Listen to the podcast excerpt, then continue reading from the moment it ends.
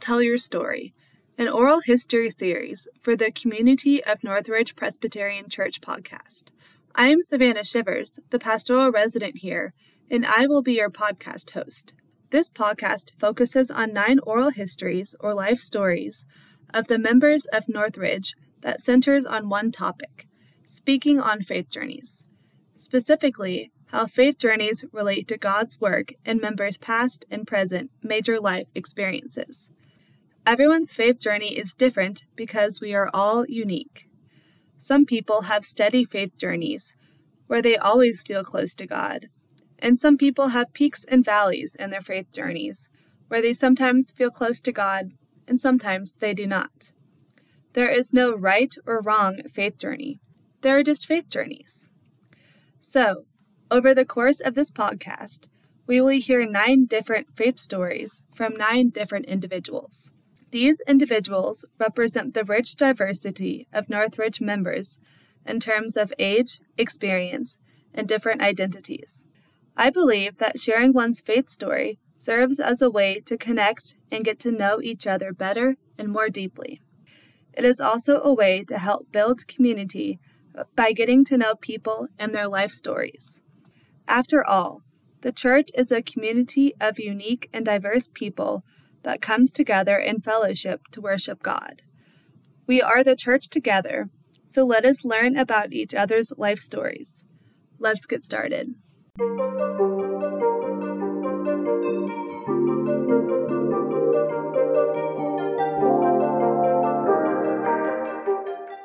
And on our final episode of the podcast, today we are here with Barbara Rader. Barbara, thank you for being here. Sure, I'm happy to do this. So, I have a question for you. Okay.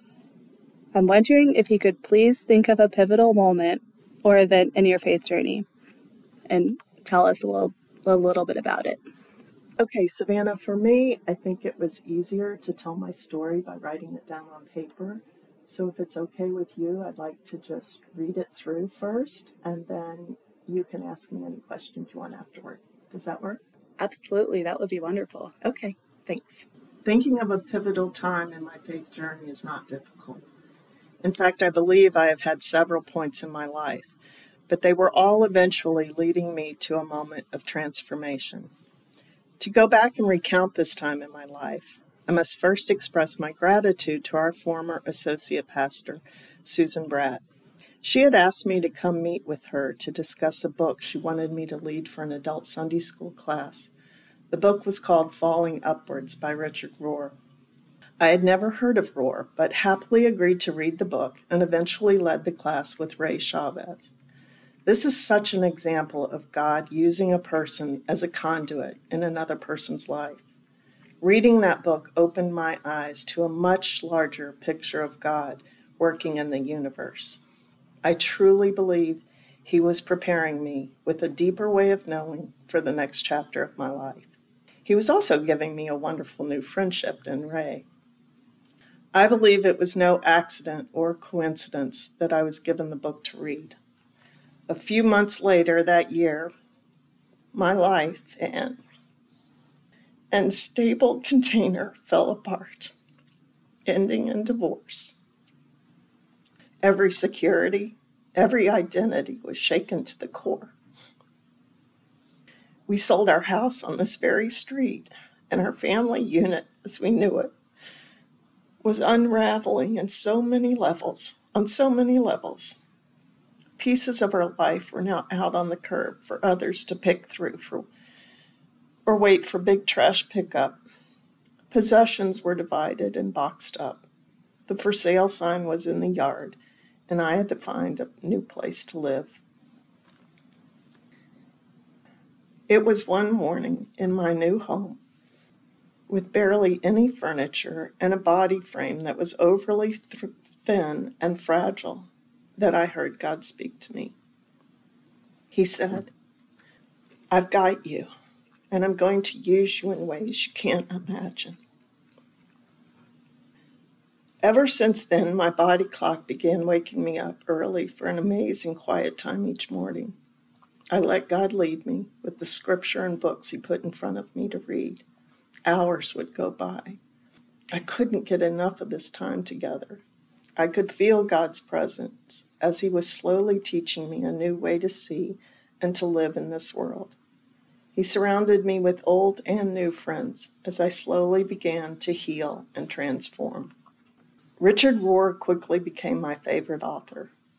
I've probably read about 10 of his books and taken an online class, an online class for his book The Immortal Diamond, which Ray and I would later lead another Sunday school class discussion group. But there have been other authors too. All were opening me up to a new way of living. I call this period in my life desert time. I believe God took me there to heal, to heal, to learn how to forgive myself, and to show me a new way to live in this world. By falling, I found. By losing, I gained. I was falling upward, just as the book described. It has been six years now since that point of what Rohr calls a time of order to disorder to eventually a new reorder. To this day, I wake up for a quiet time with a big steaming cup of coffee. I truly get excited to spend this, these waking moments alone with God. He was quietly begging me for this time together all along, but I wasn't listening. I think He is yearning for this time together with all of us. I love the saying, we must be quiet long enough to hear God whisper. Think about that. Sometimes I make myself stop what I'm doing to close my eyes, take a few deep breaths, long enough to be still, to hear Him speak. Our lives are so full of busyness, lists, and the distractions from phones, watches, iPads, earbuds. They all rob us from moments of stillness with God. Rohr and others talk about our false self, the ego self, the necessary container we build in the first half of life. But at some point, and usually it's through a traumatic event, our ego gets shaken to the core and we realize we must die before we die. The false self isn't enough anymore, and the true self emerges.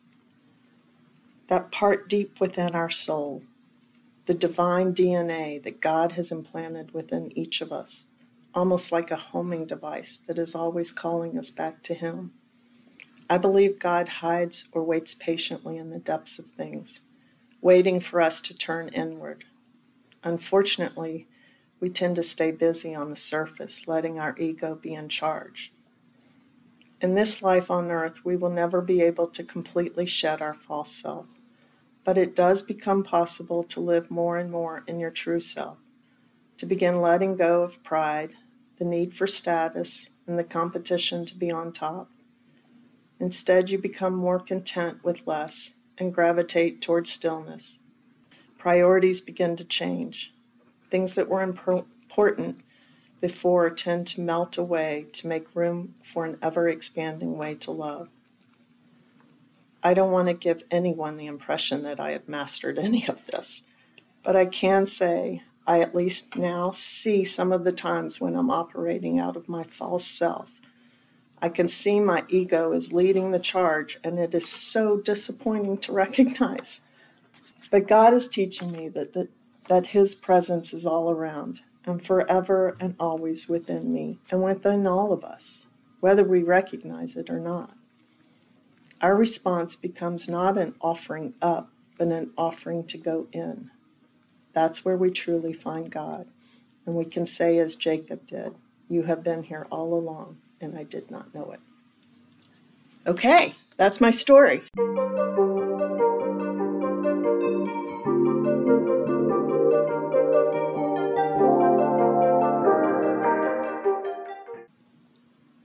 I love how you wake up and have quiet time with God.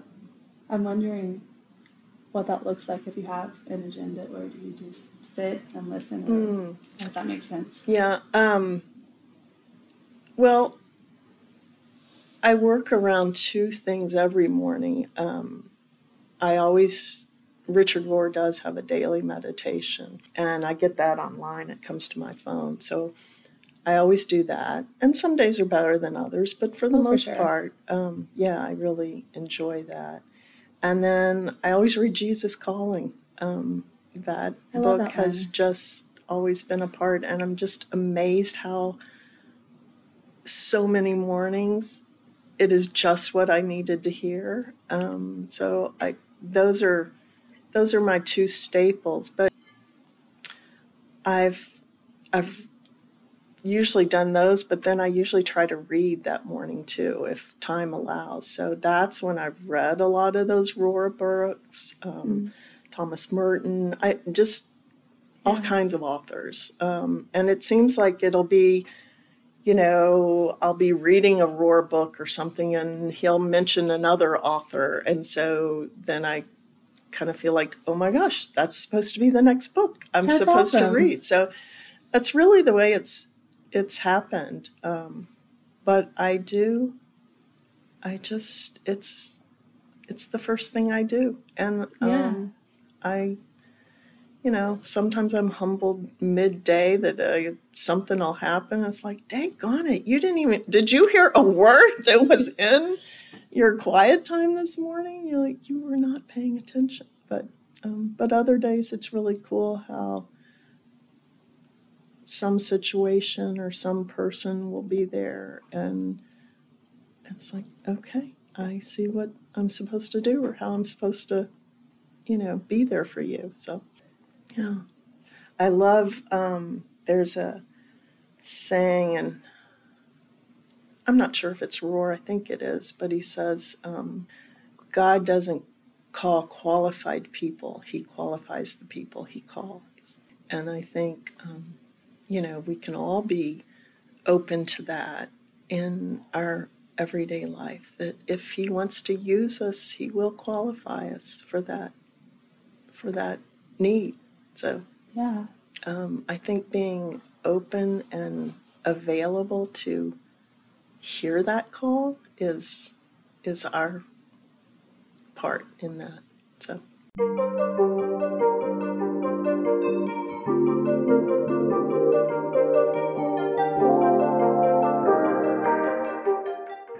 Through this journey and pivotal moment, I'm wondering how your sense of self has changed over the years and or your relationship with mm. God. Okay. Well, I think as I mentioned earlier, I've learned how often we're operating in our false self, which is ego driven. At least I can say I'm trying to live more in my true self, which just the old things that were more important to just Mm. tend to melt away a little bit. I'm okay with that. So I I think I try to be more intentional about the people I'm with.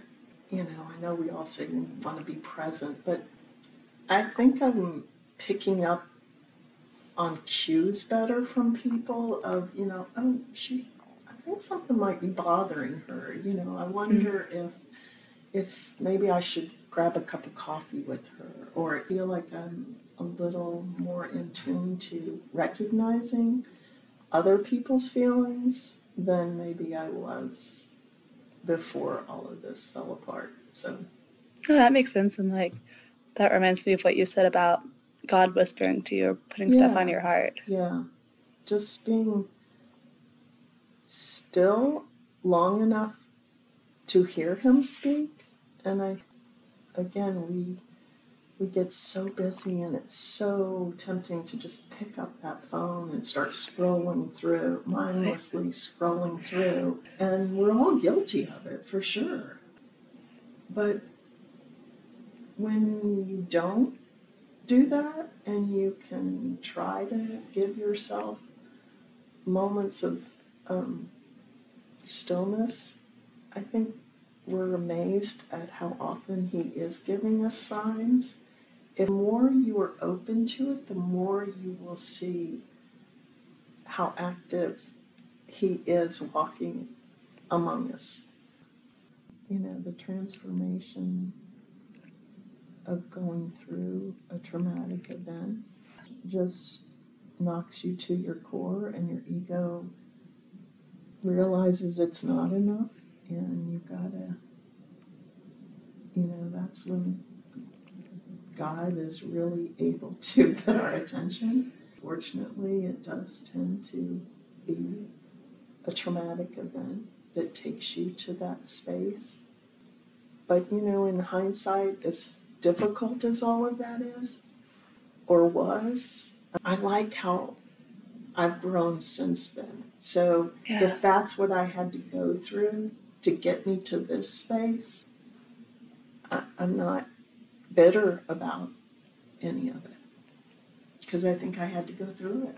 There's a, again, I'm sorry, I'm such a Rohr fan, but I quote him a lot. He talks about having sacred wounds and that he even uses the reference of Jesus when he appears again to, I think, Peter. Well, it's doubting Thomas. The um, nail holes are still in his hands and in his feet, and and Rohr is saying, you know, we never get rid of those scars. They're, but they become sacred wounds that we can you know, look back on and realize how he was with us, walking with us through those hard times and what we've learned through that. So, well, thank you so much for sharing your story. Story. It's such a blessing and so inspiring to hear from you. Okay. Well, thank you for the opportunity. Thank you.